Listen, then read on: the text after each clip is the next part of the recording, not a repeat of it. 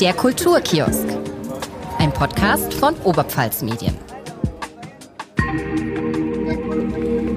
Moin Moin im Kulturkiosk, einem Podcast von Oberpfalz Medien. Heute wieder einmal mit Maria Oberleitner. Servus. Und mit mir Stefan Puhane. Wir laden euch heute am Anfang mal auf einen Exkurs in die Vergangenheit ein, weit zurück in längst vergangene Zeiten. In meiner Kindheit und in meiner Jugendzeit sah ein Schlagerstar noch so aus. Föhnfrisur, Hemd bis zum Bauchnabel aufgeknöpft, riesiger Hemdkragen, der akkurat über das Jackett gefaltet ist und die passende Anzughose. Natürlich mit einem riesigen Schlag. Und die auf Hochglanz polierten Lackschuhe durften natürlich nicht fehlen. Und jetzt machen wir mal einen Sprung ins Jahr 2022. Die Föhnfrisur ist durch einen modischen Kurzhaarschnitt ersetzt worden, das Hemd durch ein lässiges Shirt, die Anzughose durch zerrissene Jeans oder eine bunte Lederhose und an den Füßen befinden sich anstelle der Lackschuhe knallbunte Chucks. Und außerdem, was in den 70er und 80er Jahren eher ein pikiertes Naserümpfen hervorgerufen hätte, der Kerl ist großflächig tätowiert. genau so einer ist heute bei uns im Kulturkiosk, nämlich der Schlagerüberflieger Max Weidner. Grüß dich, Max. Servus, grüß euch. Max, stell dich doch bitte unseren Hörern kurz mal vor, wer du bist, woher du kommst und was du machst. Jawohl, dass ich der Max bin, das wissen die meisten jetzt schon. Ich komme aus Eslan, mache seit vielen Jahren Musik, äh, natürlich Schlager, bin 27 Jahre alt und ein waschechter Oberpfälzer. Ja, cool. Äh, ich will vielleicht ähm, nochmal verdeutlichen, wie krass erfolgreich der Max ist. Ich habe ein bisschen recherchiert. Äh, berichtigt mich vielleicht, wenn die Zahlen jetzt stimmen. Äh, deine Songs werden, wurden im Internet über 3,5 Millionen Mal angeklickt und Mit, angesehen. Mittlerweile schon 5 Millionen. 5 ja. Millionen, okay. Äh, andere Zahl noch äh, sind 84.733 monatliche Streams, also Hörer auf Spotify.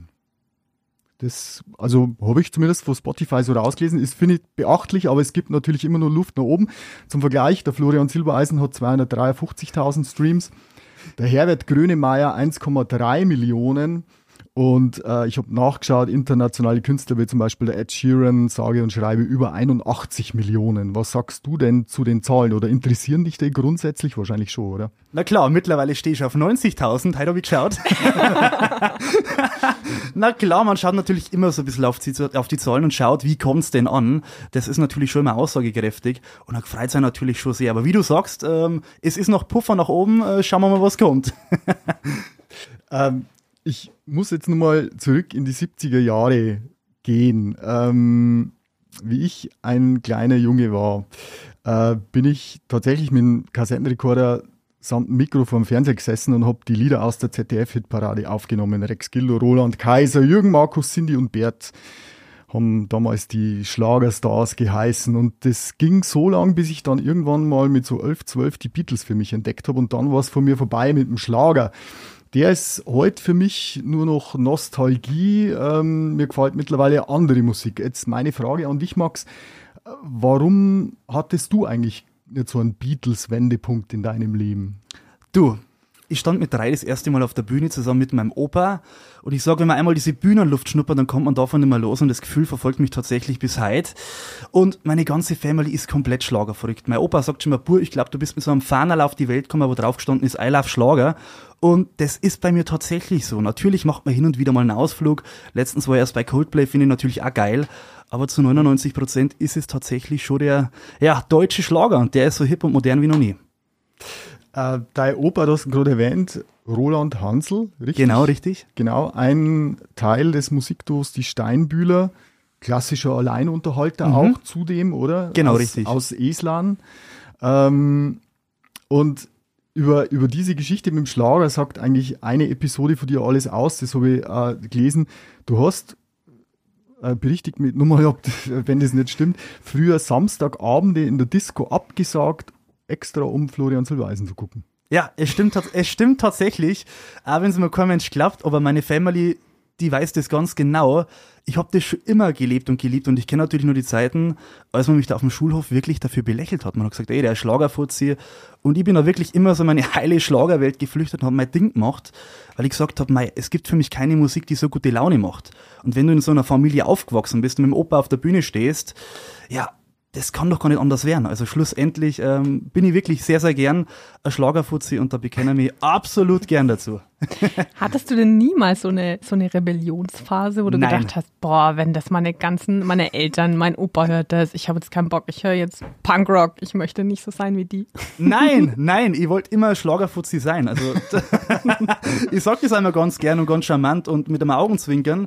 Ich liebe das wirklich total und bei mir darf sie auf Herz Schmerz rein. Ich mag auch den wirklichen äh, richtig geilen Schlagerkitsch.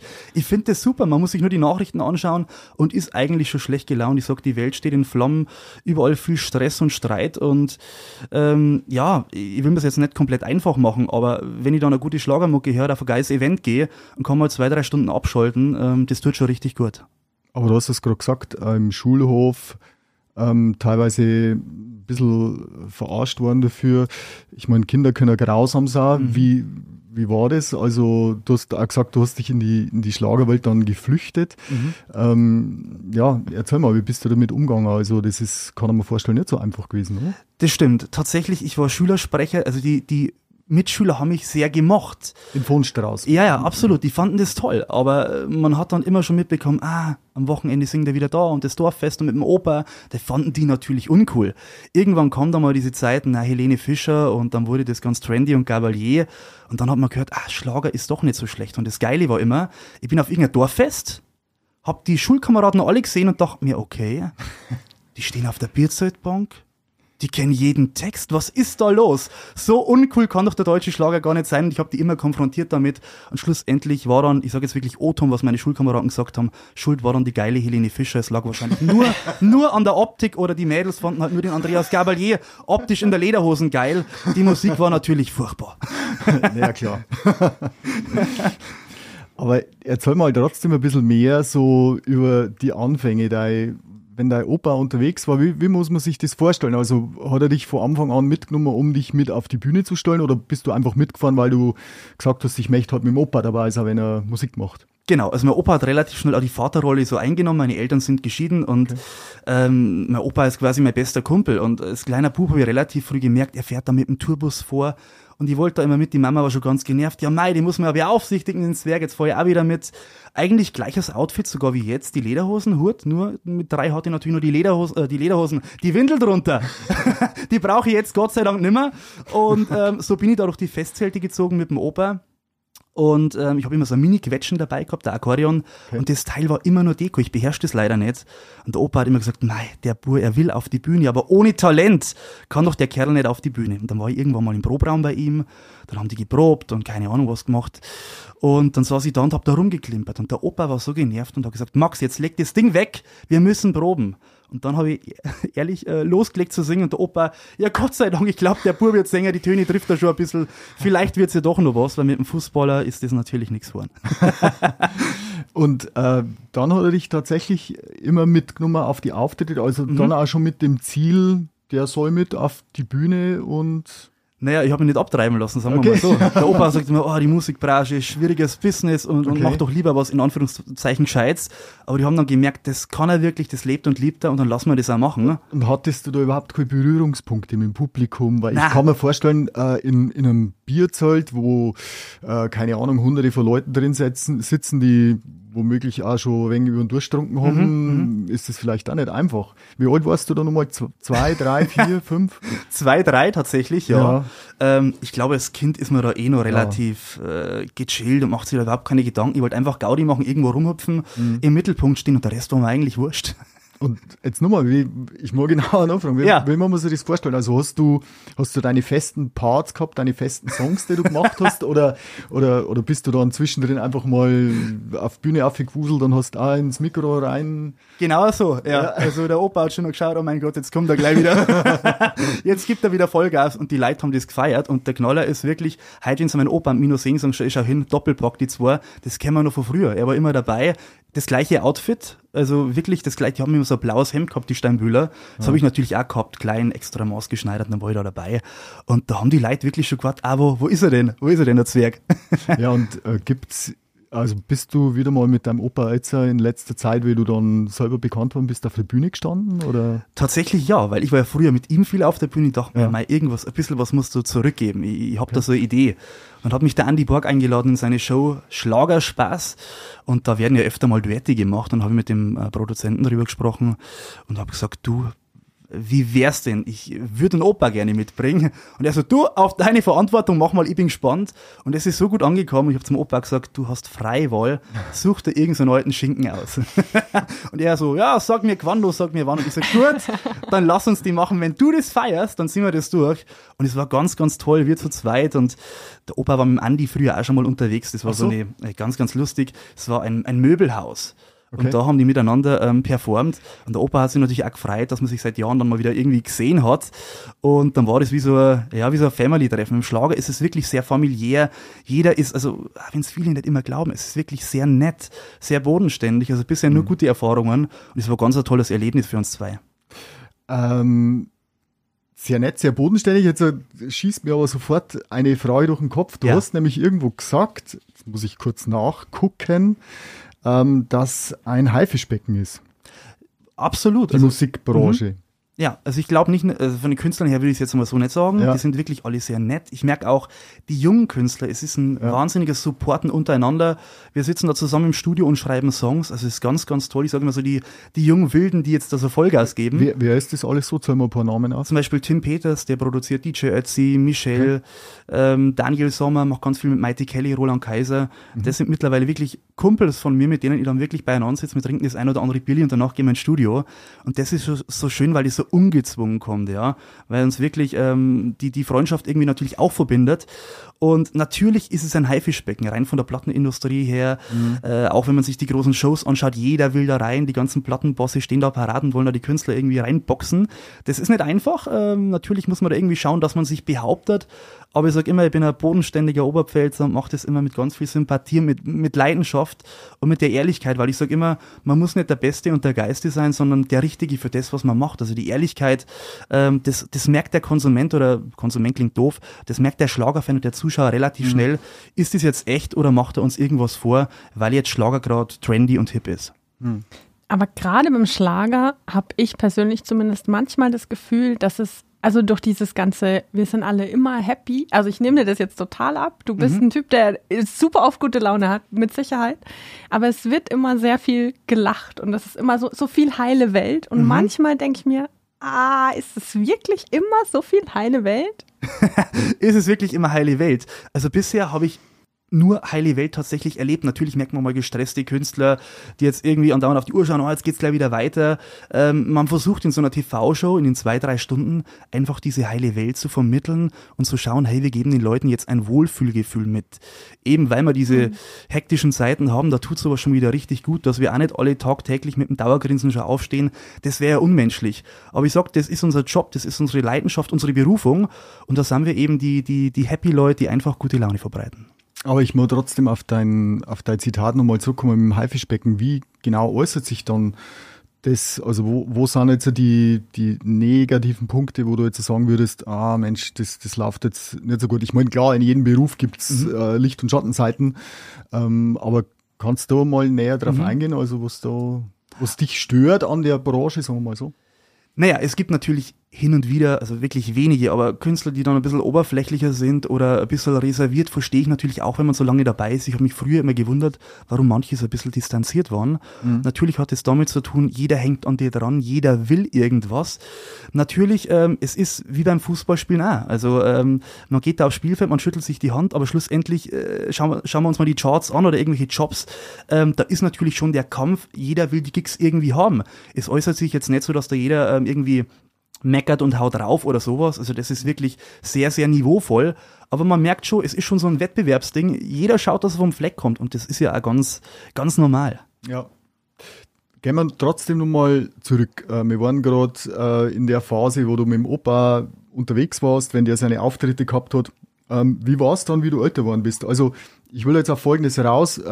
Ich habe gelesen, wie du 14 warst, hat dich eine Managementagentur unter Vertrag genommen. Was, Mhm. was ist passiert zwischen 5 und 14? Also hast du da, ist es bis zum, bis zu deinem 15. Lebensjahr immer so weitergegangen, Mhm. dass du mit dem Opa unterwegs warst oder sind da schon andere musikalische Aktivitäten gewesen? Na klar, wirklich maßgeblich mit dem Opa, dann hast du Schulchor gehabt, diese typischen Geschichten, einfach Schülerband, wo man sich das erste Mal so unter Beweis gestellt hat, als, als reiferer Typ, sage ich einmal, oder als, als Teenie, wenn man so will. Und dann habe ich das immer verfolgt und nach der Schule bin ich in die Akademie für Musik und Medien gegangen, habe da mein Diplom zum TV-Moderator gemacht, habe mich da quasi reingefuchst, habe die Branche von der Picke auf kennengelernt, war dann im Managementbereich aktiv, TV-Produktion und so weiter. Und das ist natürlich toll, wenn man in der Branche unterwegs ist, nicht nur als Musiker, sondern wenn man auch so ein bisschen diese Background-Infos hat. Also die Kommunikation ist dann deutlich leichter, man ist verständnisvoller als Künstler, weil man weiß, was wirklich dranhängt. Wie ist es zustande gekommen, dass du unter Vertrag äh, genommen worden bist? Also wie sind die auf dich aufmerksam worden oder hast du dich beworben? Wie, wie läuft sowas? Mhm. Ich habe Gott und die Welt genervt. Ich, äh, die Postdame in Vonstraße hat immer zu mir gesagt, Mei, der Max, da steht irgendwie, oh ja, die ZDF, der Bur will unbedingt ins Fernsehen. und natürlich war das auch so. Mich hat das schon immer genervt, aber man wurde da schon immer belächelt bei der Post. Ja, der Bur, jetzt kommt er wieder, jetzt haut er wieder das ganze Taschengeld fürs Porton aus, damit er die ganze, ganzen Fernsehfritzen irgendwie nerven kann. Das habe ich natürlich auch gemacht und dann Agenturen angeschrieben. Und tatsächlich hat sich da jemand gemeldet in Greifenberg am Ammersee und die haben mich dann quasi so ein bisschen unter die Fittiche genommen. Und dann haben wir die ersten Demos aufgenommen. Es war natürlich so eine Findungsphase, gerade in dem Alter schaut man natürlich, wie platziert man den Kerl. So ein äh, jungen Burm, wie, willst du den verkaufen? Ist ja äh, tatsächlich so. Äh, ist das überhaupt äh, momentan äh, relevant? Interessiert das jemanden? Und dann wurde ich 18 und an meinem 18. Geburtstag habe ich meinen ersten Plattendeal dann unterschrieben. Und dann ging eigentlich die Reise für mich los. Natürlich noch mit einem anderen Namen, mit meinem echten. Ähm, und Max Janda? Genau, Max Janda. Und da habe ich die erste Platte Wimpernschlag veröffentlicht, die war auch schon bayerisch. Mundart, eigentlich ähnlich wie jetzt. Nur irgendwann, äh, es kommt so eine Anekdote, sagte meine Oma zu mir, Bur, bist du jetzt mehr im Tattoo oder im äh, Tonstudio? Natürlich mal mit älter und reifer und dann bist du halt da gesessen, mit der Jeans fünf Meter zu lang, mit einem Blümchenkragenhemd und, und schön brav verpackt auf der Alm drum. Die Alm finde ich immer noch toll, ähm, da habe ich einen Titelsong beigesteuert. So ist das Spiel, so ist das Leben, aber man wird älter, man wird reifer und findet sich so halt irgendwie nimmer immer so cool. Ich mag das Wort cool eh nicht. Ich sage immer, authentisch ist das, das neue cool, sei lieber echt und, und mach dein Ding, bevor du da irgendwie aufgesetzt und auf, auf wichtig und auf schickimicki machst. Aber ich habe halt gemerkt, damals war das ich zu 100 Prozent. Zu der Zeit war das super. Aber zwischen 18 und dann jetzt äh, 27, jetzt kommt mein nächstes Album. Ähm, na Quatsch, es ist schon draußen, ich mit meinem Termin immer, weil man so viele Promotermine gehabt hat und dann erzählt man immer. Aber es ist endlich draußen, packen wir's, heiß und natürlich hat sich da einiges getan, sowohl musikalisch als auch ja, optisch.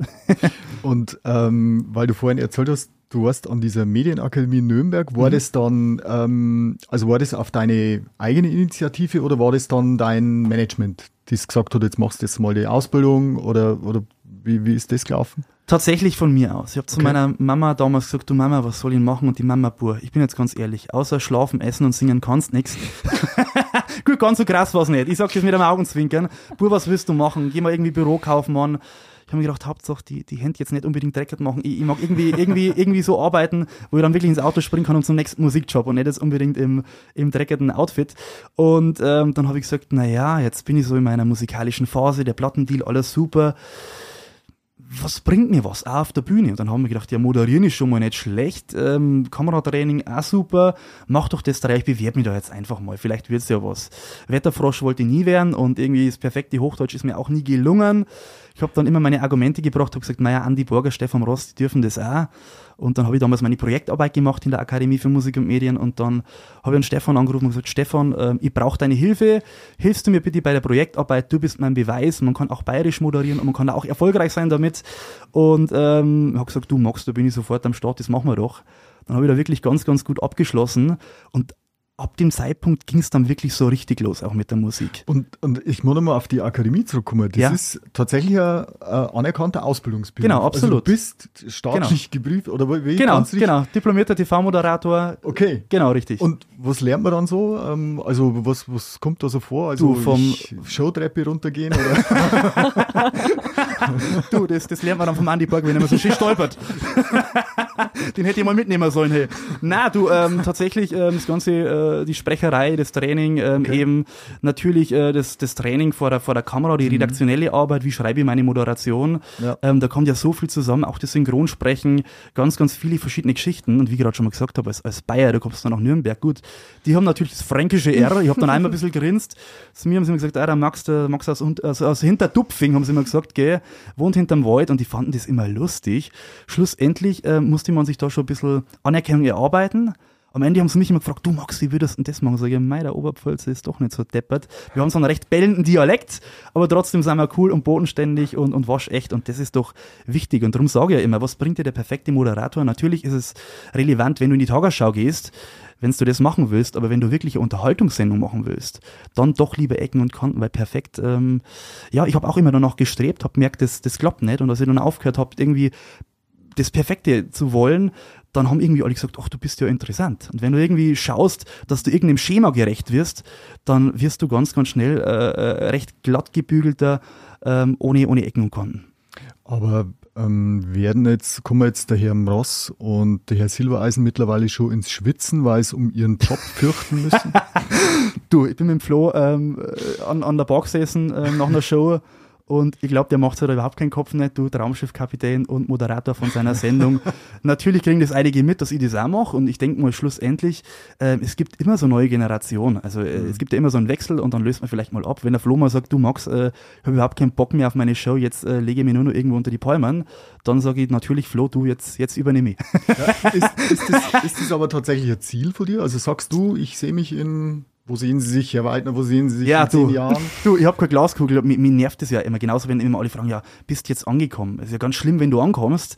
Ich bin ja immer auf der Reise und am Schauen und am Machen. Ja, ja. Aber schlussendlich, ähm, das ist natürlich eine berechtigte Frage. Ich habe das gelernt, das macht Spaß. Ähm, ich könnte mir das schon ganz gut vorstellen, natürlich. Also in Kombination natürlich mit Musik, wenn eine Musik-Unterhaltungsshow. Alles andere wäre mir natürlich ein bisschen zu fad und langweilig. Na, ich frage, weil, weil viele sagen ja vielleicht, nee, ich bin, also ich möchte definitiv bei der Musik bleiben und das andere Ja. ist gar nichts für mich. Na, momentan natürlich komplett darauf fokussieren, aber wenn da irgendwo mal was kommt, dann sage ich nicht, nein.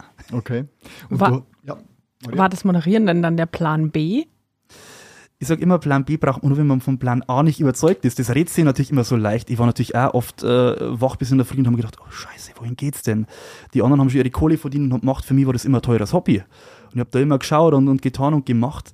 Aber ich war wirklich immer davon überzeugt und ich hatte diese Leidenschaft und gesagt, ich, ich pack das irgendwie. Ich hatte auch diesen Support von der Familie, hätte ich den nicht gehabt, ich glaube, dann wäre ich daran zerbrochen, weil wenn man überlegt, ähm, mit drei ging es das erste Mal auf der Bühne, mit, mit 14 habe ich gesagt, jetzt will ich das Business machen und jetzt bin ich 27, da liegt schon Zeit dazwischen und da brauchst du wirklich eine wahnsinnige Ausdauer, um, um durchzuhalten, weil der Erfolg kam wirklich erst äh, vor kurzem. Also im letzten Jahr ging es los mit den ersten Shows. Ich habe immer davon geträumt, ich will mal zu Silbereisen. Und dann klingelte das Telefon, du Max, du bist da dabei. Da bin ich natürlich ausgeflippt und dann sind schon die Tränen gekullert, das muss ich ehrlich sagen, weil viele daran gezweifelt haben. Also viele haben gesagt, na ja, auch im Dorf, ja, jetzt will der da Musik machen, soll er doch was Gescheites lernen. Man wurde da immer belächelt. Hätte ich jetzt Schreiner gelernt und wäre jeden Tag mit einer dreckenden Hosen heimkommen, hätten sie gesagt, mei, der Bur ist fleißig, aber sehen die dich wirklich nur ähm, irgendwie mal drei Minuten im TV oder Interviews oder die ersten Videos, die du auf YouTube hochlädst, da wird man natürlich schnell ähm, kritisiert. Hast du denn selber mal an dir gezweifelt oder warst du wirklich so fest am, am Traum festgebissen, dass du das gar nicht zugelassen hast? am Traum festgebissen immer. Natürlich hatte man diese Phasen. Ich würde lügen, wenn ich sagen würde, es war immer nur heile Welt und äh, das, das Bucky schon. Ich sage jetzt mal, ähm, so, so, so Sekunden hatte ich immer, wo ich überlegt habe, ist das jetzt richtig? Also von der Leidenschaft her wusste ich, ja genau, das ist mein Weg. Aber kann ich das auch wirklich schaffen? Es waren ja immer so Täler und irgendwann hat man nochmal so den Gipfel erreicht, wo man sagt, nein, jetzt bin ich mal in den großen Shows, bloß das ist ein langer Weg. Und wenn du das nicht hast, dann überlegst du natürlich immer. Also das ist, äh, wäre unnormal, glaube ich. Ist es das denn wert gewesen, dein, dein ganzes Leben so fest auf dieses Ziel hinzuarbeiten? Ich habe vor ein paar Tagen mit einem Kumpel von mir telefoniert, mit dem lieben Chris, der ähm, mit mir ganz viele Songs schreibt, äh, unter anderem auch den Olympiasong für Helene Fischer, Jetzt oder Nie. Und er sagt zu mir auch, Max, deine Ausdauer, du bist doch komplett verrückt, hat sich das rentiert? Und ich habe gesagt, ja, es sind zwar immer nur diese, diese drei Minuten, die ich in diesen Shows habe, aber es war immer mein, mein größter Wunsch. Und wenn du mir jetzt einen Sechser im Lotto angeboten hättest oder so eine Show, dann hätte ich gesagt, bitte diese Show. Und äh, ich habe da immer träumt davon. Ich, mein Opa hat mich damals mitgenommen zum Flo, Backstage durfte ich den mal kurz kennenlernen, die Hand schütteln, äh, furchtbare kreisliche Demo-CD in die Hand drücken, die hoffentlich heute nimmer hat. Und ähm, ich, ich wollte da immer hin und wenn du sowas als Traum hast und du schaffst es dann irgendwann, das ist schon äh, für mich die absolute Erfüllung. Also geschafft hat man es noch lange nicht, das sage ich immer. Nur weil du jetzt mal ein paar Mal im TV bist, ähm, es ist eine sch sehr schnelllebige Branche. Ich sage immer so eine Wellenbewegung, da muss man realistisch sein. Aber für mich selber, für das Musiker- und Künstlerherz, ist es natürlich, ja, toll. Du, wann hast du die ähm, Ausbildung gemacht in Nürnberg? Also wie alt warst du da? Ich war 16, 17. 16, 17. Sowas ungefähr. Jetzt bis also vor zehn Jahren. Ja, ja, so genau. circa. Genau. Seit wann kannst du von der Musik leben? Tatsächlich sage ich mal seit na gut, wir haben Corona gehabt natürlich. Ja. Ähm, natürlich hat man da vorher schon seine Jobs gehabt und es lief dann auch ganz gut. Oder man war bei Produktion beteiligt und hat da mitgemacht. Da hat man dann natürlich sein Geld verdient. Mhm. Aber natürlich erst jetzt, wo die Jobs auch wieder reinkommen, jetzt geht's wieder mhm. richtig rund. Und wie gesagt man muss natürlich gut mit Geld umgehen können. Die Leute meinen immer, bist du einmal im TV, bist auf einmal Plattenmillionär. Die Zeiten sind natürlich ähm, vorbei. Aber ich sag, wenn man ähm, da wirklich ähm, gut mit Geld umgehen kann und wenn man da wirklich äh, mit viel äh, Fleiß dran bleibt, dann kann man auch gut leben davon. Also hast du, hast du in der, gerade in der Anfangszeit dann überbrückt, also du mhm. hast vorhin schon gesagt, du bist unterstützt worden von deiner mhm. Familie. Genau. Ähm, hast du überbrückt, hast du Nebenjobs gehabt oder ist das irgendwie, hat das irgendwie funktioniert? Also wenn, wenn Nebenjobs, was hast du gemacht? Du, ganz, ganz anständige äh, Sachen tatsächlich. Schreiner. Genau, da würden jetzt die Nachbarn sagen, schön. Nein, die finden es mittlerweile toll und jetzt, wenn ich auch wirklich rausgehe in den Garten, höre öfter meine Musik und denke mir, die Nachbarn feiern es auch. Frei dann ja irgendwie schon. Gerade der Support daheim ist doch immer am schönsten. Aber was, was habe ich alles gemacht? Tatsächlich ähm, war ich da schon bei Managements aktiv, Künstlerbegleitung und so ein Kram. Das war immer toll. Ich, es war ja auch immer schon in meiner Branche irgendwie. Das Doofe war immer, du musstest andere begleiten, lieber wärst selber auf der Bühne gestanden. Okay. Aber ähm, solche Sachen oder redaktionelle Arbeiten, die fand ich immer ganz interessant. Das konnte man nebenbei schön machen, auch von daheim aus. Man hat einen Laptop dabei. Irgendwie warst du unterwegs? Weil du sagst Künstlerbegleitung? Tatsächlich gab es da einige aus dem, aus dem Schlager, auch beim Management unterwegs. Ähm, mhm. Und dann war es wirklich überwiegend aber auch redaktionell. Die Reiserei, gerade da hatte man auch noch keinen Führerschein und die Geschichten. Mhm. Da war das natürlich ein Problem. Aber ähm, ja, so ist man natürlich dann, ähm, hat man seine Kasse ein bisschen aufgefüllt. Natürlich gab es ein bisschen Taschengeld und die Family hat gesagt, du Max, wenn du das wirklich machst mit ganz viel Leidenschaft, wenn du das lebst und liebst, dann unterstützen wir dich auch. Wenn du irgendwie einen Scheiß machst und sagst, naja, ich will mir ein bisschen ausprobieren, ich weiß nicht, was ich will, dann hat meine Family gesagt, na, du musst schon irgendwie fokussiert sein, dann unterstützen wir das auch. Und dadurch, dass deine Familie, weil du jetzt schon ein paar Mal betont hast, ja. absolut schlageraffin ja, ist, total. sind hinter dir gestanden. Ja. Ähm, du hast das gerade schon erwähnt. Ähm, du kommst aus Eslan. Eslan ist ein kleiner Ort an der tschechischen Grenze. Ähm, da kennt jeder jeden, ich glaube, das kann man so sagen. Da kennt jeder jeden. Und ja. ähm, so wie du gesagt hast, dass anfangs vielleicht sehr viele Zweifler geben haben, ja, was will er denn schon wieder, der Bur, und ähm, mhm. will er unbedingt ins Fernsehen gibt es wahrscheinlich dann, wenn sich der Erfolg einstellt, ziemlich schnell Neider, oder? Das ist ja eigentlich fast in, überall so. Wenn Erfolg da ist, ist ein gewisser Neid dann da. Spürst du sowas dann in deinem Heimatort oder in deinem Heimatdorf verstärkt, weil du ja nicht immer in Island bist. Du bist mhm. ja zwischendrin in Berlin. Richtig? Genau, Berlin, Köln, Düsseldorf, mhm. kreuz und quer unterwegs, lebt dann aus dem Koffer. Wie ist, ähm, wie ist es so, wenn du dann wieder mal aufschlagst mhm. in Island? Kannst du dann einfach in ins Dorfwirtshaus gehe und die sagen alle, ja, der Max, super, setz dich her zu mir oder sagen sie, ah, jetzt kommt der Großkopf für die Schlagersänger. du. Wie, wie, wie, läuft sowas? Ich, also es wäre interessant zu erfahren. Stefan, ich bin, ich bin in der heilen Welt unterwegs und eigentlich, aber wir sind, wir sind ja unter uns. Ähm, es gibt sehr, sehr viele, die das natürlich echt toll finden, die das feiern. Auch ganz, ganz viele junge Leute und das finde ich ja wirklich super. Natürlich merkt man schon, wie du das Neidthema ansprichst, obwohl ich eigentlich so ein bisschen am, am, Anfang jetzt immer noch stehe, dass da manche gibt, die schon sagen, naja, der macht ja noch ein bisschen Musik, äh, es wird dann immer so ein bisschen auf die Schippe genommen. Ähm, das ist natürlich doof und was, was ich immer so, so erstaunlich finde, ähm, man ist überall unterwegs, also komplett deutschlandweit und in der Region hat man relativ wenig. Also der erste Job ist jetzt am 20. August in Weidhaus. Da freue ich mich narrisch drauf. Und ähm, es wäre natürlich schön, wenn der Heimatsupport noch viel größer wäre. Ich freue mich immer, wenn ONETZ berichtet, der OTV und so weiter. Ähm, oder der BR, die stehen da hinter mir komplett. Das finde ich ganz, ganz toll. Aber in der Region ähm, muss ich sagen, was so Veranstaltungen betrifft, relativ wenig. Mhm. Es gibt natürlich auch Leute, die die anschreiben, hey Max, super, find man toll. Mhm. Ähm, aber es sind nicht so viele, muss ich ganz ehrlich gestehen. Aber ich glaube, das liegt daran, weil wir haben jetzt schon festgestellt, der Max ist authentisch und ich denke, du wirst halt vorher auch schon so gewesen sein, wie du bist. Ja, so. voll, da hat sich überhaupt und, nichts verändert. Und ich glaube, wenn man, wenn man diese Authentizität an den Tag legt, dann äh, ist vielleicht auch so, dass eben die Meinung die gleiche bleibt über den Menschen. Das kann man durchaus vorstellen. Ja. Aber ja, interessante Geschichte mit dem Heimatort auf jeden Fall. Und ähm, ich weiß nicht, Maria, was, wie siehst das du? Aber wir könnten doch eigentlich mal kurz, es ist sehr, sehr heiß im Studio. Wir haben einen sehr heißen Tag und wir könnten mal kurz Pause machen. Machen wir doch. Bis gleich. Werbung. Lisa, ich hab's getan. Ich habe die Onets-App runtergeladen und ich sag dir, ich bin begeistert. Was gefällt dir denn am besten? Also ich finde es erstmal gut, ist vielleicht ein bisschen spezifisch, aber dass ich mit meinem, äh, mit meinem Daumen nicht ganz übers Handy langen muss, sondern dass die Navigationsleiste direkt an meinem Finger ist. Was ist das für ein Service? Aber natürlich auch äh, die personalisierten Artikelempfehlungen, die man aus dem Onetz eh schon kennt. Also was will ich mit Nachrichten aus Schwandorf? Ich komme gar nicht aus Schwandorf, sondern natürlich wird mir das alles personalisiert zur Verfügung gestellt, nämlich Nachrichten, Reportagen, natürlich auch Blaulichtinfos, Interviews, die mich interessieren, Kommentare ist mein Lieblingsthema, Kommentare und Kolumnen. Ja, also ich finde ähm, die Artikelempfehlungen übrigens auch am coolsten und die einfache Bedienung. Wo hast du es dir runtergeladen? Was hast du für ein Handy? Ich habe ein iPhone, wie jeder weiß. ähm, ja, im App Store natürlich, aber die Onetz-App gibt's ja natürlich auch im Google Play Store. Kostenlos. Jeder, der es noch nicht hat, sofort runterladen. Die ist echt gut. Alle Infos gibt's natürlich auch auf onetz.de slash app.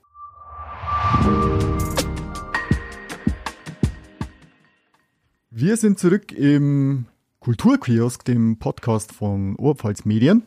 Heute mit unserem Gast Max Weidner. Ähm, und wir kommen zu unserer einzigen Rubrik. Der Schnellfragerunde. Ein paar schnelle Fragen. Heute ist es heiß, ähm, wie Sau, möchte ich sagen. Deswegen die erste Frage: Zitronen- oder Schokoladeneis? Zitrone, sehr erfrischend im Sommer, finde ich super. Und jetzt die erste richtige Frage: Highway to Hell oder Tiamo? Ti amo. Bleiben wir beim Howie, da bleiben wir beim Howie. Das möchte aber nicht, er möchte Howard genannt werden. Gell? Howie mag er nicht.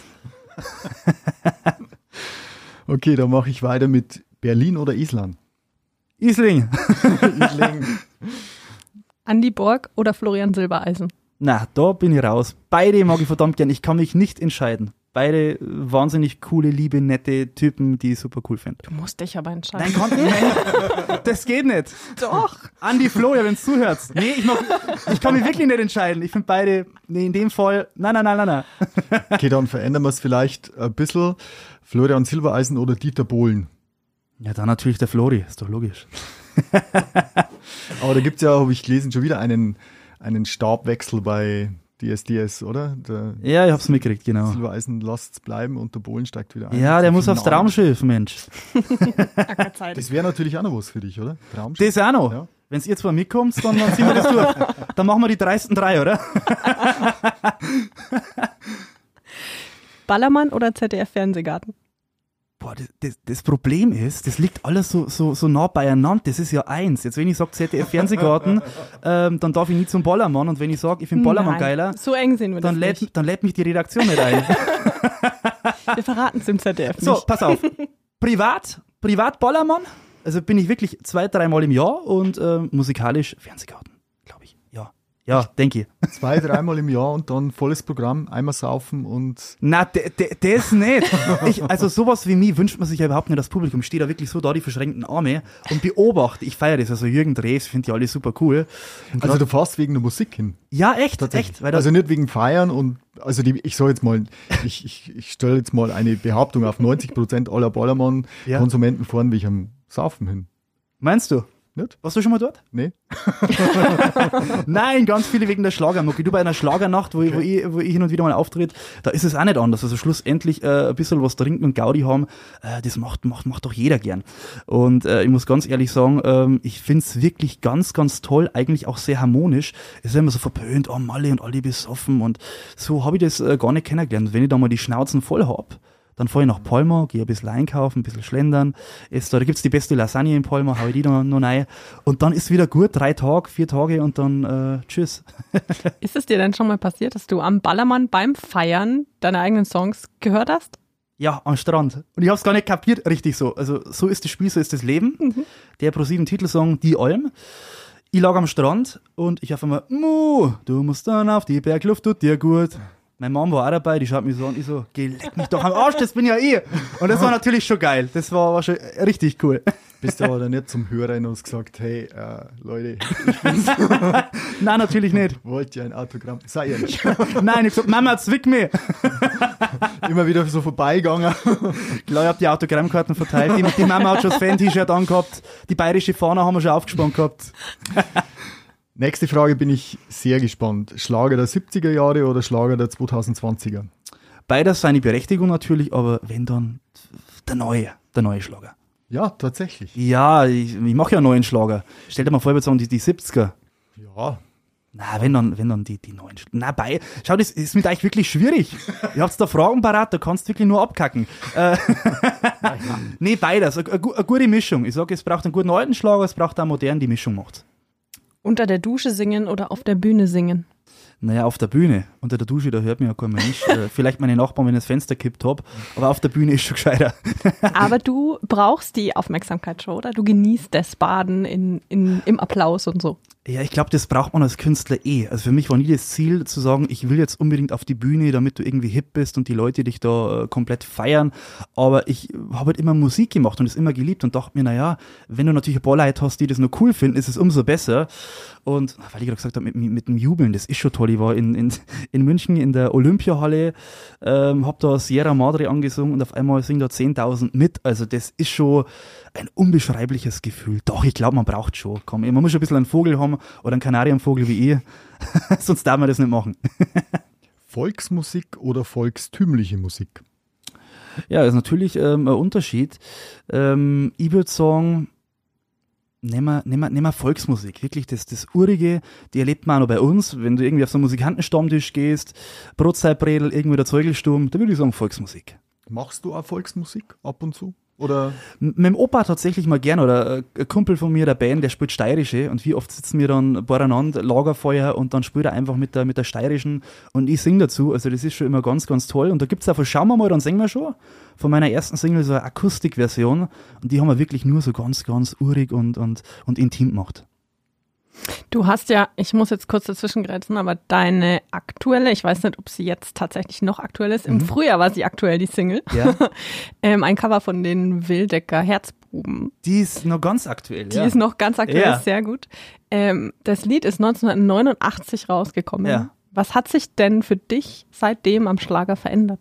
Verdammt viel. Also ich glaube, wenn ich jetzt mich damals als Beispiel nehme, früher waren die nicht tätowiert. Ähm, früher hatte man auch ganz eine Art und Weise, wie man sich äh, vom Text her ausdrückt natürlich.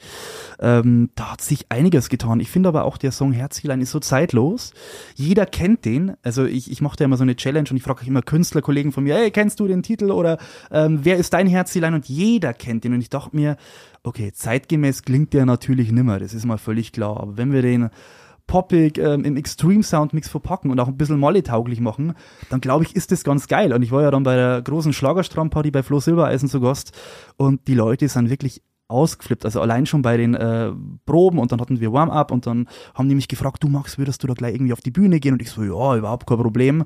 Und ähm, eine Stunde drauf ging es dann für mich auf die Bühne und die Leute sind echt schon aufgestanden, weil die wussten, genau, jetzt kommt der Typ, der macht Herzilein, da sind wir dabei. Also das ist wirklich eine ganz, ganz geile Nummer, aber es hat sich insgesamt soundlich viel verändert, von der Thematik natürlich, auch wie die Künstler früher aufgetreten sind, vom Klamottenstil, wie der Stefan gerade schon mal gesagt hat, eine Helene Fischer, wie die jetzt auftritt, das ist ja wirklich ähm, äh, sexy ohne Ende. Hätte man es früher gemacht, hätte die Oma gesagt, da schaut man im Fernsehen ab, was ist denn das für ein Luder? Aber jetzt, jetzt ist es wirklich toll und ich finde echt geil, dass der Schlager so hip und modern ist wie noch nie und ich glaube auch so Leute wie Helene oder wie Gabalier und diese DSDS-Formate, wo dann der Schlager immer mehr supportet wurde, äh, sind da sicherlich mit verantwortlich, weil, wie schon mal gesagt, früher wurde es noch belächelt. Also Flo Silbereisen sagt ja immer, Schlager ist geil, auch wenn es nicht jeder zugibt und da hat er natürlich recht, aber es werden jetzt immer mehr und auch wirklich immer mehr junge Leute. Für wen machst du denn Musik? Für die Alten oder für die Jungen? Also ist jetzt schwierig, aber ich möchte behaupten, dass im ZDF-Fernsehgarten mehr ältere Leute sitzen als jüngere. Korrigiere mich, wenn ich falsch bin, ich war da noch nie. Du, ich auch noch nicht. Ich war immer bei immer wieder sonntags. Vielleicht äh, klappt der Fernsehgarten jetzt dann auch mal. Würde mich natürlich sehr freuen. An dieser Stelle liebe Grüße an die Redaktion.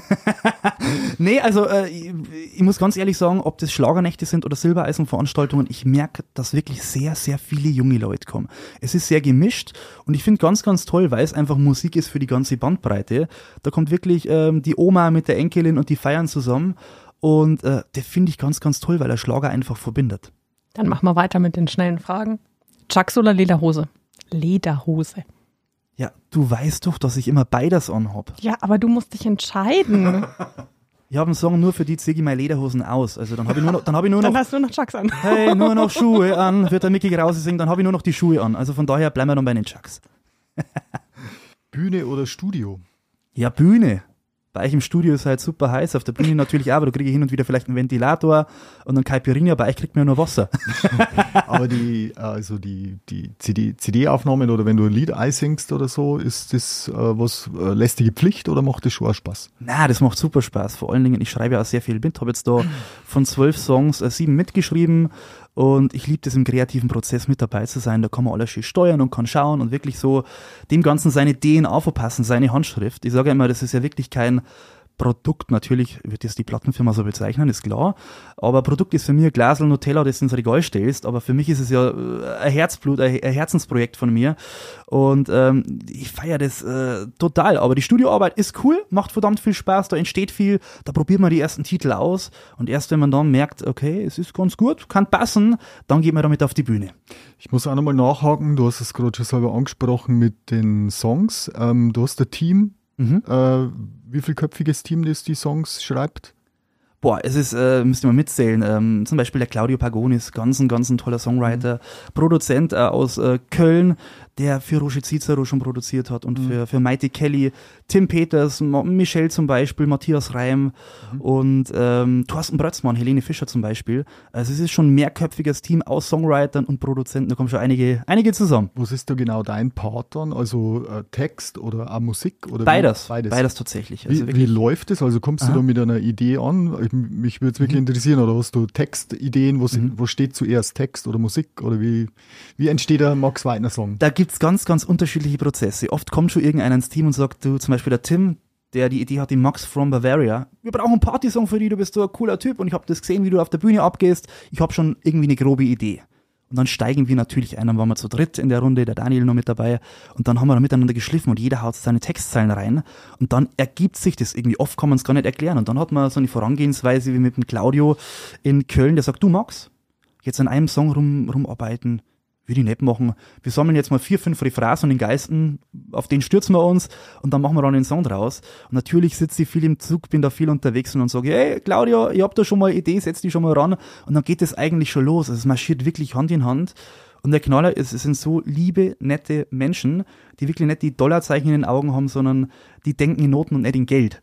Und das ist das Schöne. Und wenn du dann irgendwie zusammenkommst und laberst erst einmal drei, vier Stunden und denkst dir, ah, heute ist wieder so wenig geschehen. Äh, zum Beispiel Kumpel von mir, der Chris Gasei, mit dem ich ganz viel mache, der sagt immer, Max, wir labern zu viel. Weißt das, aber das, ich finde das immer so schön, weil der Beweggrund äh, ist einfach schon mal die, die, die Freundschaft, weil wir uns so gern mögen, weil wir dann miteinander grillen, was essen und, und nebenbei ist das, ist das so die Musik. Und darum glaube ich, kommt das auch alles so unbeschwert, so locker rüber. Und wie oft nehmen wir irgendwelche Vocalaufnahmen, die in der Demo-Session entstanden sind, die kriegst du einfach nicht mehr so geil hin oft, wenn du nochmal ins Studio gehst und machst das nochmal so perfekt, weil da war die Feierlaune, da haben wir das Bier in der Hand gehabt, das war vielleicht nicht perfekt, aber äh, es menschelt, das ist echt und da kommt dann was rüber. Hast du denn bei diesen, bei diesen Sessions ein Vetorecht? Oder ist das schon mal vorgekommen, dass du gesagt hast, nee, also das singe ich jetzt nicht? Jetzt pass auf, da schießen sie mich heute noch hoch, gerade in Köln, in Köln, jetzt pass auf. Äh, Wir haben eine Songzeile gehabt und da, um was ging's da? Da hieß es, ähm, die Kerle, also quasi die Kumpels holen mich ab und dann gehen wir zum Feiern. Ich so, die Kerle, in Bayern sagt man Burm. Na, und Burm, der versteht doch nicht jeder so geleit. Wenn ich jetzt heimkomme und ich sing Kerle, dann sagen die, Max, du hast nicht alle. Bei uns sagt man Burm oder Boom, aber Boom kann ich natürlich nicht singen. Da dreht man die Plattenfirma Kragen um. Aber da gibt's dann natürlich schon so, ja, wie soll ich sagen, so, so, so, so, so Gaudi-Diskussionen, wo ich sage, Leute, ähm, ich muss es absegnen, ich bin der, der auf der Bühne steht und so machen wir das dann auch. Und dann sagen die natürlich, du Max Freili. Ich weiß gar nicht, ob das mehr Hochschießen ist oder ob die das wirklich ernst meinen. die preisen. Ich hätte noch eine Frage. Ja, schieß Die los. ist bestimmt wieder nicht einfach, aber also ich entschuldige mich im Voraus, aber Celine Dion oder Yvonne Ketterfield? In die Yvonne Cotterfeld war ich unsterblich verliebt und ähm, ich, äh, ich war bei Deichmann damals und bei Pimki, weil da hat die Werbung gemacht und da gab's äh, Plakate, Transparente in Lebensgröße. Ich habe da immer Pralinen dabei gehabt, die hat mir die Mama schön einpackelt und jetzt ist die Saison rum, jetzt gehst du rein, bis nach Nürnberg sind wir gefahren. Dann habe ich die ganzen Dinger abgestaubt, wie blöd. Und mein Zimmer war zu plakatiert von hinten bis vorn und kreuz und quer. Und ja, ich durfte dann auch immer GCDS-Zelt schauen und ähm, ah, das war für mich wahnsinnig toll. Dann die Coca-Cola-Werbung mit Sky Dumont war da von Gold und saß da mit, mit meinen Herzerlaugen und da haben wir gedacht, mei, Yvonne, du Herzilein. Also Yvonne. Ja, Celine Dion ist natürlich mega geil. Also ich war da in Reihe 7 und hab da meinen Hut aufgehabt und äh, die ganze Family war parat, Opa, Mama, alle haben wir geflennt und ähm, die stand dann da komplett fokussiert und die haben nur den hier gemacht und die hat sogar zurückgewunken. und die hat wirklich mir gewunken. Ich habe sogar ein Video davon. Das fand ich natürlich cool. Da haut dann der, der Fan, Fanbur durch. Du hast dich seit deinen Anfängen als ja, 14-, 15-jähriger Nachwuchssänger äußerlich sehr verändert mit den Tattoos und ähm, bunte Chucks und ja, einfach coole Klamotten. Was mich interessieren würde, war das jetzt eine ähm, Entscheidung, die auch von deinem Management beeinflusst war oder war das eine Geschichte, die du komplett selber gemacht äh, hast? Oder anders gefragt, hättest du deine vielen Tattoos auch, wenn du kein Sänger wärst? Absolut, ich habe da mal mit einem kleinen Tattoo losgelegt, ein Notenschlüssel, da mache ich irgendwann mal ein Cover ab, weil das hat mir meine Mama genehmigt mit 17, ein Notenschlüssel, der überhaupt nicht männlich ausschaut, sehr weiblich. Aus dem Grund gefällt er mir nicht da unten. ich finde den nicht so cool. Aber ich habe momentan eine Challenge am Start. Vielleicht habt ihr es mitbekommen. Ich habe gesagt, wenn ich 5000 Herzen auf TikTok bekomme, auf mein Video, dann lasse ich mir Herzilein-Tattoo stechen. Ähm, aber cool, kein kitschiges Lebkuchenherz. Das habe ich als, äh, am Anfang so kommuniziert. Natürlich nicht irgendwie so mit Totenkopf und lauter so ein Graum, damit das cool ausschaut. Aber äh, um darauf zurückzukommen, auf die Frage, ähm, mein Management hat mich ja so kennengelernt, ähm, wie ich jetzt quasi bin. Also die haben mich kennengelernt mit Tattoos, eben den Lederhosenburm, die bunten Schacks, also ganz eine gute Freundin von mir, die Andrea, ähm, Fahrprojekt, die lebt ja in Weiden. in Andrea Hartung aus Genau, Neustein. genau, gute Freundin von mir. Und die bemalt mir die immer. Und die Andrea bemalt vom Klodeckel bis zu Leinwänden und ja, ohne Quatsch. Hat sogar einen bemalten Klodeckel, nur ich hab noch keinen. Andrea, ich brauche noch einen. Einen bunten, einen bayerischen, wenn's geht. Ähm, und äh, die hat mir jetzt schon sieben Paar gemalt. Und natürlich habe ich die dann immer am Start. Die haben mir gedacht, ja, wie fällst auf? Natürlich überlegt man da. Und ich dachte, ah, die bunten Schacks finde ich irgendwie geil. Jetzt habe ich ja Herzilein-Schacks gehabt in der, in der Silbereisen-Show, fand ich ganz cool. Aber der Style ist schon so 100% meins und ich könnte da gar nicht irgendwie, wie ich gerade schon mal gesagt habe, so ein Produkt sein, wo die mich irgendwie formen, weil ich glaube, das hält mir auch nicht lange stand. Es gibt so viele Leute, die das natürlich machen und wo die Maschinerie da ist, jetzt mach mal so. Aber wie lang gibt's die denn schlussendlich? Weißt, das ist nicht so die Beständigkeit, die, die halten da nicht so durch, weil wenn du was machen musst, was du nicht wirklich lebst und liebst und wenn du nicht echt bist, es kann nicht funktionieren. Zumindest nicht auf, auf, auf lange Dauer. Was hat dir an deinem Namen Jan da nicht gefallen? Der ist gar nicht einmal so schlecht. Ich finde ihn jetzt nicht so super Ja, ur eben, ich finde ihn auch nicht schlecht. Ich finde ihn jetzt nicht so urig bayerisch und äh, ist schon wieder aus dem Nahkastel plaudern war echt da. ich war bei einer anderen Plattenfirma damals und da war noch das Yonder-Projekt zum Laufen und man ist leider oft in der Branche äh, in so einer Position, wo man sich beweisen muss. Und äh, viele hatten natürlich noch so diesen Yanda im Kopf, eben den jungen Kerl, der noch nicht so genau wusste, wohin. Und dann bemusterst du irgendwelche Redaktionen und du wirst natürlich auch schnell dann abgestempelt, hast den Stempel, ah, der Bur so und so und passt dann fertig.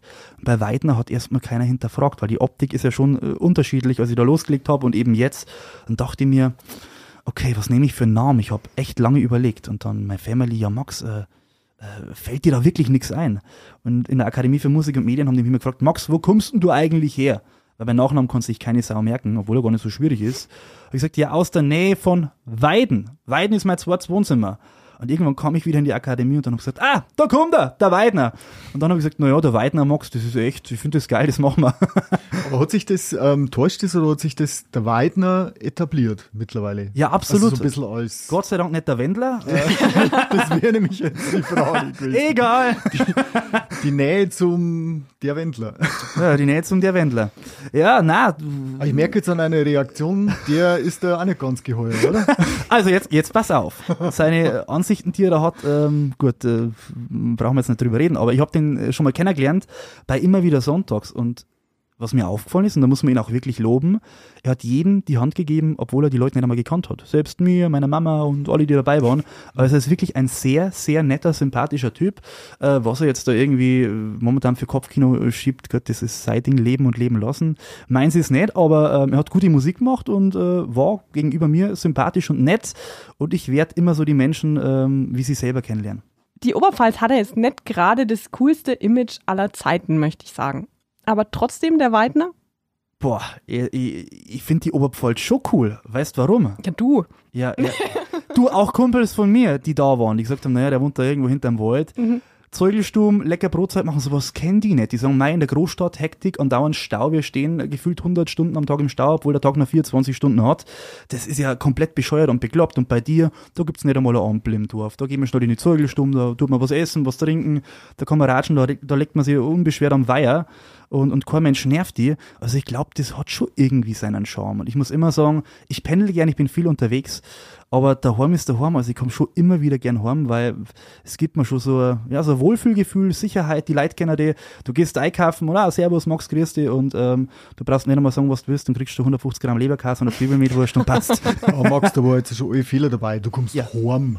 Ham. Ja, das ist... Isländer so noch. Je- Jetzt pass Nicht auf, bloß die Isländer. Und Stefan, das, jetzt, jetzt, jetzt, jetzt pass auf. Ich habe da letztens gelacht mit der Anita Eichhorn, die bei der Horn ist daheim dabei ist, weil wir beide, wir sprechen immer relativ viel Beckenbauerdeutsch, äh, so, so, so nenne ich das immer, weil ähm, da, da sind wir wieder bei dem Punkt Plattenfirma natürlich. Ja. Man muss echt aufpassen. Würde ich wirklich in diesem Ho-Ho ähm, oft reden, dann äh, das, das wäre wär echt nicht, nicht so einfach. Ich, ich mag das und daheim äh, hau ich schon oft dann raus. Ich sage immer, wenn ich so reden würde, wie mit meiner Nachbarin, während die beim Graseln ist, und Graseln damit meine das, was die in Berlin-Kreuzberg machen, sondern äh, die Gartenarbeit, dann würde mich echt keine Sau verstehen. Aber du kannst es. Ja, freilich kann ich das. So ein bisschen Ho-Ho geht immer, gell? Ho-Ho, die Oberpfalz ist da. Okay, ich würde vorschlagen, wir spielen jetzt mal ein kleines Spiel. Ich habe da mal was vorbereitet. Lieber Stefan, lieber Max. ähm, es kommt jetzt zum großen äh, Wettkampf. Ich habe ein paar ähm, Textzeilen rausgesucht von Schlagern. Und ihr beiden überlegt jetzt mal ganz scharf, ich lese die vor. Es sind nicht die einfachsten, also ich habe mich bemüht, ein bisschen schwierigere Textzeilen zu nehmen. Und ihr überlegt, ob ihr die denn kennt. Ja, dem Stefan raucht der Kopf schon, gell? Ich sehe schon. Jetzt da ist die. Schlagerfan. Gibt's ein Wasser? Was kann man eigentlich, ge Wasser zum was kann man eigentlich gewinnen? Ähm, Respekt und Ehre. Ich bin eigentlich bloß äh, textsicher bei den äh, Schlagern aus den 70ern, weil Es sind, es sind einige alte dabei. Okay, sehr gut. Ja, ich dachte, das ist mein Vorteil. Jetzt kommt bestimmt gleich Leila. Da reden wir später noch drüber. Aber den Text werde ich nicht ins Mikro zitieren.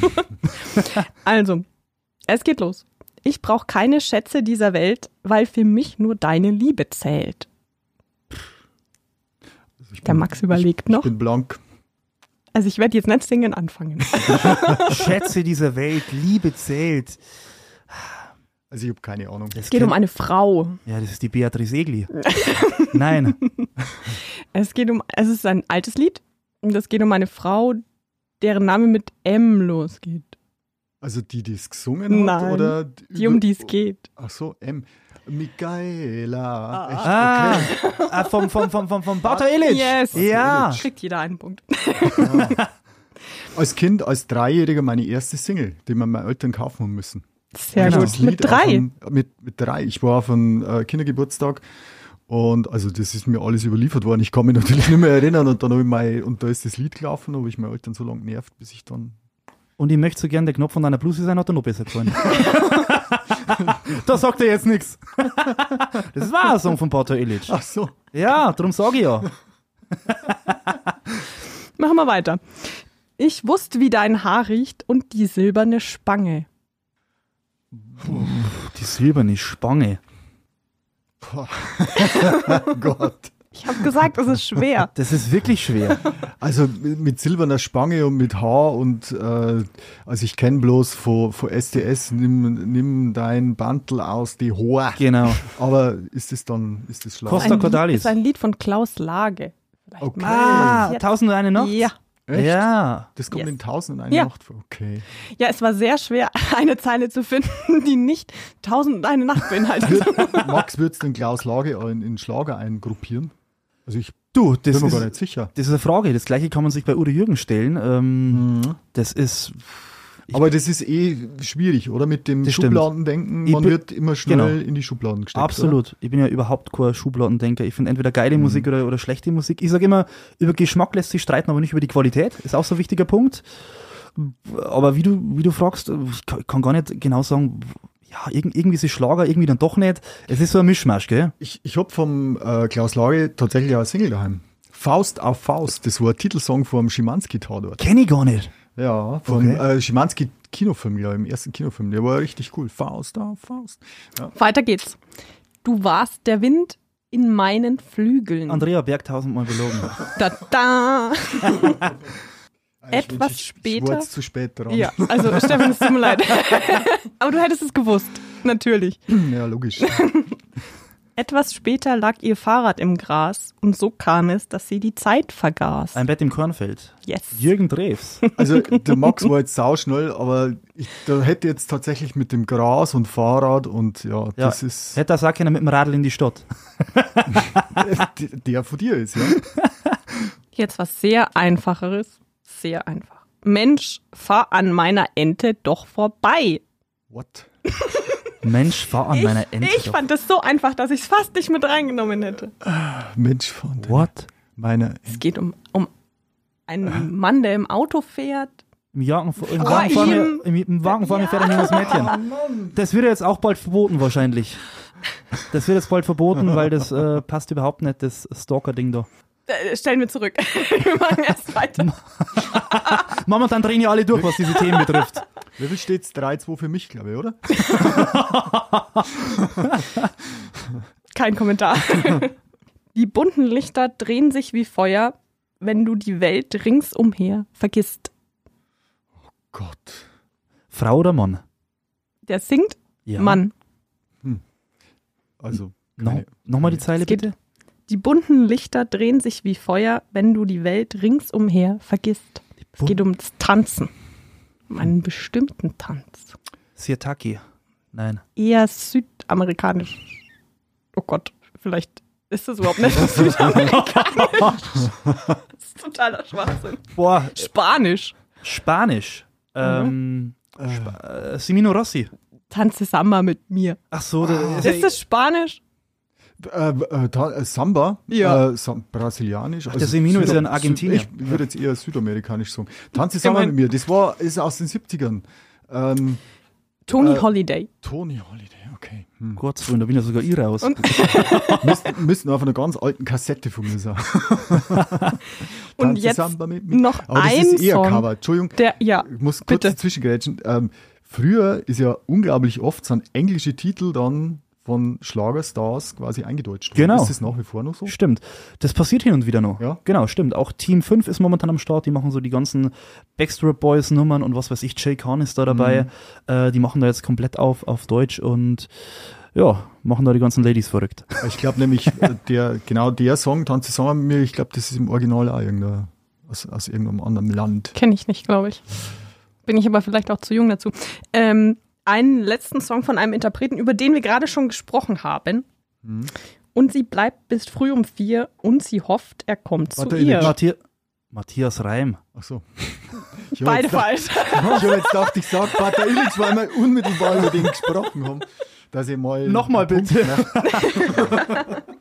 Und sie bleibt bis früh um vier und sie hofft, er kommt zu ihr. Silbereisen Thomas Anders.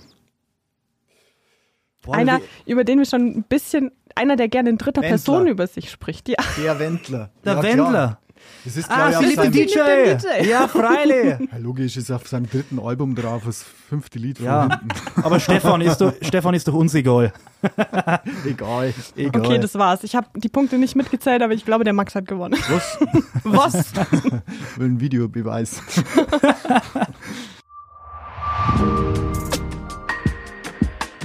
Max, ich hab tatsächlich noch ein paar Fragen und die würde ich dir wirklich gerne stellen. Nämlich, äh, was hältst du denn zum Beispiel von Leuten wie Johnny Gold, der singenden Föhnwelle, Dieter Thomas Kuhn, Gildo Horn oder kennst du die Golden Glitter Band? Mit Markus Engelstädter, die aus der sicher Ah, aus Engelstädter kenne ich. Ja. Ja, ja. Genau, äh, alias Brad Hering. also Brathering quasi.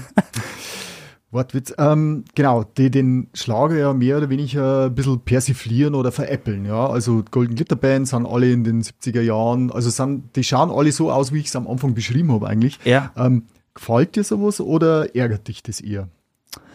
Du, es kommt immer darauf an, wie weit man geht. Es gibt ja auch Kalkofe und keine Ahnung, selbst da, also ich muss ja da auch manchmal lachen. Also es wäre jetzt wirklich schlimm, wenn wir in der heilen Welt, wir die Schlagerkünstler, die mit einem Augenzwinkern durch die Gegend laufen und einen auf, auf, auf Gaudi und auf Party machen und Joanna, du geile Sau, und dann macht da jemand irgendwie einen Gag über uns. Ich finde das voll, also ich finde das okay. Also ich, also ich, mich stört das überhaupt nicht. Also kann man gerne mal machen. Und das ist ja, also du hast es ja vorhin schon gesagt, viele sagen von sich, sie mögen keinen Schlager und Ja. kennen aber dann, sind sehr textsicher. Und ich, ich finde gerade bei, äh, wenn der Johnny Gold irgendwo am Start ist, ja, der, der Max Reger Park, Serenade oder so, da ist ja die Hütte brechend voll. Die Golden Glitter Band, die sind momentan auf Tour füllen jede Halle, jeden Saal irgendwo und die, die Leute kommen und brüllen aus Leibeskräften die äh, ganzen Schlager mit. Also das ist ja auch nicht bloß, die gehen ja nicht bloß zur Verarsche quasi hin, sondern Ja, also es ist schon so ein bisschen so ein bisschen wie mit der Bildzeitung, oder? Keiner Ja. Alle lesen sie, jeder- aber keiner sagt's. Ja, genau, genau, genau. Ja, absolut. Das, das ist richtig. Das, das Thema hatte ich letztens erst. Ich habe einen Song auf dem Album, der heißt Sex, Drugs in Schlager. so, ihr grinst schon. Ja, mein Argument war in dieser Runde so. Sex in, bei uns sagt man Schnackseln, tut vor euch jeder gern. Was ist schon mal das Problem dahinter? Drugs, okay, Drogen braucht kein Mensch, aber die Droge ist für mich zum Beispiel natürlich die Musik und Schlager, Sex, Drugs und Schlager, Schlager, äh, brauchen wir gar nicht drüber reden, ist sowieso cool. Von daher dachte ich mir mit einem Augenzwinkern da rangehen. Das finde ich geil und man kann in der heutigen Zeit wirklich eine andere Sprache bedienen als vor 50 Jahren, finde ich. Dann sind wir schon beim Thema Sprache. Was, was, was sagst du denn? Sollte man Laila spielen oder nicht? Also Wie jetzt, schätzt du das, Jetzt mal, ganz, ein? jetzt mal ganz ehrlich, ähm, das ist ein Ballermann-Titel, ein Blödelsong und äh, momentan, äh, ich frage mich schon, was ist insgesamt so die Problematik? Also natürlich äh, will man da überhaupt nicht das, das, das moderne Frauenbild jetzt da darstellen, das soll damit überhaupt nichts zu tun haben. Da müsste man ja Skandal im Sperrbezirk und was weiß ich, wie viele Titel auch noch verbieten. Also ich sehe es wirklich mit einem mit einem Augenzwinkern, man muss sich nur mal irgendwelche Hip-Hop-Songs anhören. Ähm, Rap-Songs, äh, muss ich ganz ehrlich sagen, die sind ja wirklich richtig krass und heftig. Aber eins beruhigt mich, wenn das momentan das Hauptthema bei uns in Deutschland ist, dann haben wir ja gar nicht so viel Stress und können wir ganz beruhigt schlafen. Also wenn das das Ich glaube ehrlich gesagt, dass es ganz viele andere Themen gibt, über die wir halt nicht reden, weil wir uns gerne darüber aufregen. Absolut, absolut. Ich in, inklusive, weil ich reg, mich regt sowas nämlich fürchterlich auf. das wie Laila zum Beispiel. Ja. Stört dich das total? Ja, Echt? ja. Äh, ich, ich, das, der Knaller ist ja, das Ding ist wirklich auf Platz 1 der iTunes-Charts. Also der Knaller ist ja auch wirklich, dass die Leute sich das tatsächlich anhören. Ich muss ja ganz ehrlich gestehen, es ist jetzt auch nicht der Titel, der in meiner Playlist läuft. Ich bin da ganz ehrlich, das ist wie, ich gebe da nur ein Beispiel. Ich bin überhaupt kein Fan von Capital Bra. Ich mag die Texte nicht, ähm, ich, ich, ich finde das einfach nicht gut. Ich habe den Kerl aber kennengelernt, ich war im Studio, habe auf der Studio-Couch gepennt vor ein paar Jahren noch und dann war der neben mir im Studio, hat an die Studiotür geklopft und ging dann rein und sagte, ey Dicker, kannst du Vocals aufnehmen? Und ich so, hallo, ich bin Schlagersänger, ich bin hier auf der Couch, was machst du? Und dann haben die mir alle erklärt, wer das ist. Und dann habe ich mit Kumpels telefoniert, ja, das tut der Capital Bra und schickt da mal ein Foto. Ganz ehrlich, ich mag die Musik nicht, aber ich habe den als sehr, sehr netten, toleranten Menschen kennengelernt. Ich glaube ganz ehrlich, dass ich den Schiefer angeschaut habe, weil mir dachte, wie kommst denn du daher? Als, als, als er mich schlussendlich. Und dieses Laila-Thema, n- natürlich, äh, die Frage ist, ob's das braucht. Ich bin einer, ich bin ein Typ, der es wirklich mit einem Augenzwinkern sieht und sagt, komm, ähm, wenn die Leute das feiern oder feiern wollen, dann sollen sie das von mir aus tun. Meins ist es nicht, aber es gibt wirklich äh, wichtigere Themen, als sich über so einen Scheiß zu unterhalten. Also kürzlich hat jemand, finde ich, einen, einen ganz ähm, sinnvollen Satz dazu gesagt. Äh, der, der Text geht tatsächlich nicht und ich, ich finde auch nicht, dass man, dass man argumentieren sollte, es gibt so viele andere Probleme, weil ähm, wenn sich irgendjemand oder irgendeine Person dadurch irgendwie ja, äh, nicht gut fühlt, dann sollte man es irgendwer nicht singen. Aber ich finde es bloß schlimm, wenn man es verbieten will. also das Verbieten, da ist man halt schnell. Genau. Wo, wo zieht man da die Grenze? Da ist, also in einem Staat, wo dann Songs verboten werden, ja, Ja, absolut. kann schwierig werden. Finde ich tatsächlich auch. Ich habe letztens in den Stories wieder gesehen von Kollegen von mir, die im Bierzelt standen. Die Leute sind abgegangen, wie, wie blöd drauf. Auch wenn du, wenn du am Ballermann bist. Ich glaube, dass da viele überhaupt gar nicht die Thematik genau wirklich hinterfragen und sagen, ist es jetzt verkehrt oder richtig? Ich sage immer, schlussendlich kann jeder Konsument entscheiden, gehe jetzt in so ein Bierzelt, will er mir das geben oder nicht? Und lade ich mir den Titel runter oder höre mir den an oder nicht? Also jeder kann sich irgendwie selber schlussendlich entscheiden. Da gibt's ja so viele Titelbeispiele, wo ich mir denk ist jetzt nicht unbedingt super niveauvoll und äh, auch nicht das, was ich mir selber anhöre, aber wie du sagst, verbieten finde ich jetzt auch für einen Quatsch und ich würde jetzt nicht so, ein- so ein Hype aus, aus, aus, aus dem Titel da machen. Also ich weiß wirklich nicht, was die jetzt alle durchdrehen. Man liest ja nur noch online, Facebook, Insta, Laila, wo man denkt, äh, was ist denn jetzt mit der Laila? Was ist jetzt da los? ähm, äh, kommt's, hört's, hört's wieder auf und äh, weiter geht's. Kümmert's euch um die wirklich wichtigen Themen im Leben, weil so wichtig ist der Titel nun auch wieder nicht. Würdest du ihn denn spielen? Ja, es ist überhaupt nicht mein, meine Art. Es entspricht nicht dem, was ich thematisch bediene. Ich bin dann doch der für, was heißt niveauvolle Texte. Natürlich äh, versuche ich immer niveauvolle Texte zu liefern. Für mich ist es immer mit einem Augenzwinkern, auch Sex, Drugs und Schlager ist ja auch nichts äh, Böses oder nur für die ziehe ich mal Lederhosen aus. Ähm, ist im Endeffekt auch nur damit gemeint, hey, ich bin der Typ, der eigentlich schüchtern ist und äh, jetzt zieh einfach blank, du bist genau mal die Richtige für mich. Nicht immer direkt alles auf Sexuelle und auf sonst irgendwas. Immer Schlager mit den Augenzwinkern, gute Unterhaltung, leichte Unterhaltung und ähm, mir macht Spaß. Und wenn es anderen Spaß macht, finde ich es auch super. Und wer sagt, du, dem Weiner, dem finde ich einfach scheiße, dann soll er andere Musik anhören. Weißt du? Ich, ich finde trotzdem, sobald ich halt in einem Text eine bestimmte Personengruppe ähm, ja, niedermache oder sobald sich jemand äh, damit beleidigt fühlt, dann sollte man es einfach sein lassen. Und das, wenn bloß einer ist oder eine ist, die ähm, damit nicht umgehen kann, Mhm. dann, dann, dann finde ich das einfach Grund genug, das sein zu lassen, weil ähm, ja, Ich finde vor allem der Unterschied zu diesen ganzen anderen äh, alten Schlagern, wo, keine Ahnung, in den 70er Jahren war das Frauenbild einfach noch ein ganz anderes. Also Ja. deswegen kann man die ruhig auch so, also ich denke, man kann die gern so lassen. Ich kann ja dann als Hörer mein Urteil bilden, aber ob man Genau. jetzt 2022 wirklich ein Lied rausbringen muss mit so einem Text, da, sei da, dahingestellt. Da bin ich tatsächlich bei dir. Da, da hast du vollkommen recht. Ich selber habe mir den Titel überhaupt noch nicht ganz angehört, muss ich ehrlich gestehen. Man sieht es mir in den Stories nur den Refrain, wo ich mir denke, okay, melodisch ist es vielleicht eingängig, das mag ja sein, aber die Thematik, ich würde es nicht bedienen wollen. Ich bin jetzt auch keiner, der irgendwie über andere urteilt. Es ist nun mal erfolgreich, aber ich, ich finde es jetzt auch nicht geil, um ehrlich zu sein, dass es jetzt musikalisch in so eine Richtung gehen muss. Also ich, ich könnte gut darauf verzichten, sagen wir es so. Max, du warst 2021 mit deiner Single Schauen wir mal, dann singen wir schon, äh, sieben Wochen auf Platz 1 in der deutschen Schlagerparade beim BR Schlagerradio. Mhm. Und danach warst du zum Interview in der Abendschau, das man auf YouTube auch noch findet. Bist du damit oder fühlst du dich damit schon in der Riege der A-Promis angekommen? Ach Gott, die Gedanken habe ich überhaupt noch nicht, überhaupt noch nicht gemacht. Ich fand's he- äh, heute lustig in der Stadt, da war ein Mädel da, die hat mich beim DM getroffen, als ich mir noch schnell den Corona-Test geholt hab. Und sagt die, meine Schwester findet die so toll. Ähm, Marie-Christine, kannst du schnell ein Grußvideo machen? Man erlebt schon immer, dass die Leute mittlerweile fragen oder klingeln an der Haustür, Autogrammkarten oder wenn du irgendwie mal durch München gehst, die, die dich irgendwie kennen. Das finde ich natürlich cool.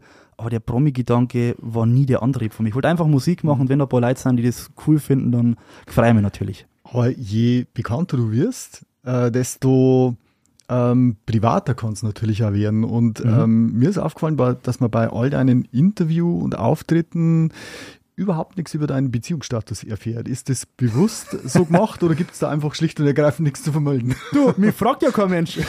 Also, Max. Es gibt nichts zu vermelden. Warum habe ich den Titel Herzilein aufgenommen? Weil ich auf der Suche bin. Ich suche mein Herzilein. Nicht die Leila, sondern ein Herzilein. Aber, aber nochmal drauf zurück, also je bekannter man wird, desto mehr äh, steht man natürlich dann im Fokus. Was, was machst du dann, wenn die Klatsch-Illustrierten die Home Stories haben wollen? Also hast du da schon mal Gedanken drüber gemacht? Oder äh, wie, es gibt ja, es gibt ja Künstler, die ganz bewusst ihr Privatleben mit reinnehmen, um selber gute PR zu kriegen und manche, die es ganz strikt raushalten. Wie denkst du da drüber? Du, ich sage immer, ich bin zu 100% ein Schlagerbuch, ist auch ein Titel auf meinem Album. Meine ganze Family liebt und lebt den Schlager und wir sind da alle eigentlich ganz offen, ganz lässig äh, drauf. Wenn jetzt jemand vorbeikommt und sagt, wir machen da Home Story von mir aus gern, da hüpft dann vielleicht mein Hund noch rum, Oma, Opa, alle am Start. Ich hätte da überhaupt keine Bedenken irgendwie und das Tolle ist, kann ich schon mal angeben hier. Mein Manager, der ist äh, Medienanwalt ähm und jedes Interview wird nochmal von ihm abgesegnet und geprüft und gecheckt. Und wenn da irgendwas nicht passt, dann ist da seine Kanzlei schneller unterwegs, als was die schauen. Von daher, das ist genau sein Spezialgebiet, solche Geschichten. Äh, von daher bin ich bin, ich bin komplett gechillt, wenn die alle nett über mich schreiben, passt's ja. und wenn sie schlecht schreiben, dann lassen wir alles einstampfen. ich glaube, ich bin jetzt eingeschüchtert, ich stelle keine Frage mehr. ja, ich zerknüll hier mit jetzt auch jetzt mal die kritischen Sachen. Löschen. Aber weißt du, was mich gefreut? Was mich wirklich gefreut? Ihr habt mir vorher so einen Fragebogen geschickt und da waren wirklich so tiefgründige Fragen, wo man gedacht habe, wollen die mich das jetzt wirklich fragen, mich als gute Laune Burschen? Und die habt ihr mich gar nicht gefragt. Das, das finde ich eigentlich nicht einmal schlecht. Der, der Fragebogen ist tatsächlich auch so ein bisschen für uns, um ähm, ja, dich musikalisch so ein bisschen kennenzulernen. Und okay.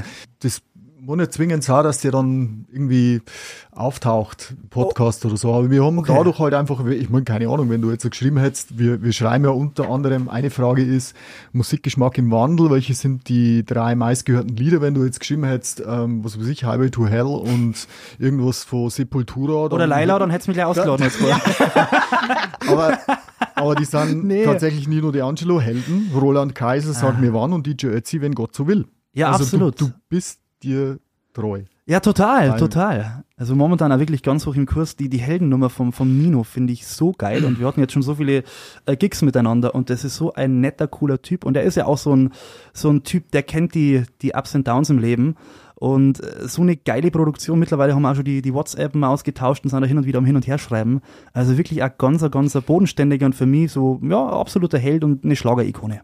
Maria, ich weiß nicht, ob du nur irgendeine Frage hast, aber ich hätte zum, zum Abschluss ähm, hätte ich schon noch was auf dem Herzen. Beziehungsweise ich wollte dich fragen, wie das ist. Du kommst jetzt, äh, du hast guten Erfolg jetzt oder du, du schwimmst jetzt so ein bisschen auf der Erfolgswelle mit. Aber als Musiker ist ja immer das, das Ding, man hat einen Erfolg und ich glaube, ähm, das haben ja schon viele bewiesen, gerade in der Schlagerbranche, die dann vielleicht einmal einen großen Hit gehabt haben und die dann ihr Leben lang mit diesem Hit getourt sind, so ungefähr. Ich glaube, die Schwierigkeit ist, den Erfolg immer wieder zu bestätigen. Mhm. Ähm, ist das machst du dir über sowas Gedanken? Ähm, oder sagst du, nee, ich genieße jetzt einen Augenblick und schaue einfach von heute noch auf morgen? Wie, wie gehst du da damit um mit dem Ganzen? Um ganz ehrlich zu sein, ich denke mir das immer wieder nach solchen Silbereisen-Shows oder du stehst äh, in der Berliner Waldbühne, Olympiastadion. Man genießt es natürlich, man feiert es total. Aber wenn du dann äh, aufs Hotelzimmer gehst und kommst ein bisschen runter, dann denkst du dir schon so, hoffentlich wiederholt sich das wieder hoffentlich bleibt es, hoffentlich war das nicht nur ein einziger Eindruck, den du jetzt nochmal gesammelt hast. Du hast da irgendwie gerade einen Hype, die feiern dich und äh, nächste Woche kommt vielleicht irgendwie andere Interpret, den sie vielleicht toller finden. Das meine ich eben auch mit dem, mit dem Haifischbecken. Die merken halt mhm. relativ schnell, funktioniert der, funktioniert der nicht. Also man ist da schon irgendwie, wie soll ich sagen, so eine Plattenindustrie wirft zehn Bälle nach oben, einer bleibt schon hängen. Man muss halt immer hoffen, dass die das Thema wirklich arbeiten wollen, dass die Spaß daran haben und dass auch wirklich jemand lange an dich glaubt. Ich sag immer, als Newcomer bist du halt wirklich ein Aufbauthema. Also das muss man wissen. Also ein Album und dann gleich mein, äh, jetzt kriege ich gleich die goldene, das muss jedem bewusst sein, dass es höchstwahrscheinlich nicht so ist. Und aus dem Grund, natürlich macht man sich oft die Gedanken und hofft, dass es irgendwie immer noch mehr steil nach oben geht und dass sich das einfach festigt, etabliert. Mhm. Und ja, der Idealfall ist wirklich ein Song, der tatsächlich für immer bleibt. Viele werden da immer gefragt, Kollegen, boah, ähm, die alten Dinger, willst du die überhaupt noch performen? Da finde ich ganz, ganz toll, zum Beispiel bei Nino D'Angelo, der macht jetzt eher so ein bisschen den rockigen Schlager, sage ich mal. Mhm. Aber bei Nino ist völlig klar, jenseits von Eden gehört einfach zu ihm. Hat ihn natürlich rockig verpackt, aber die Leute feiern das, die Leute wollen das. Und ich glaube, lieber ein Knaller, den du immer dein Leben lang singen musst, mhm. bevor du keinen hast und einfach irgendwie ein bisschen rumeierst und wo einfach ja. nichts geht. Also von daher, das Größte ist einfach, wenn du, wenn du einen Hit hast. Also Max, Tipp, mach einen Weihnachtssong. Weihnachtshit ist es immer super. Denk an Wham. Ein Wei du wirst lachen, ist momentan sogar in Planung. Wir überlegen schon, was wir weihnachtsmäßig machen. Letztes Jahr war es ja Feliz Navidad auf Bayerisch, Englisch und Spanisch. Und jetzt, glaube ich, machen wir einen eigenen. Hoffentlich. Obwohl der auch cool war. Titel Letzte Weihnacht. Ja, aber hör auf bei diesen Temperaturen, das passt Last jetzt gar Christmas. nicht, Stefan, das passt Gott, gar ich nicht. dachte jetzt aber letzte Weihnachten. Das hört sich irgendwie Ja. sehr traurig an nach Ja, Abschied und oh Nee, Gott. nee, let's, Ja, ich habe schon Christmas. verstanden jetzt. Ich hätte jetzt auch noch eine letzte Frage. Grüße gehen raus an den Medienanwalt. Ähm, viele,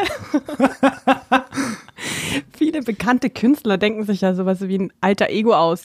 Beruflich. Also wenn du dich auf der Party vorstellst, was, was sagst du dann? Machst du beruflich? so. Sagst du, du bist Schlagerfuzzi oder was? Wie stellst du dich vor? Also auf Tinder steht selbstständig.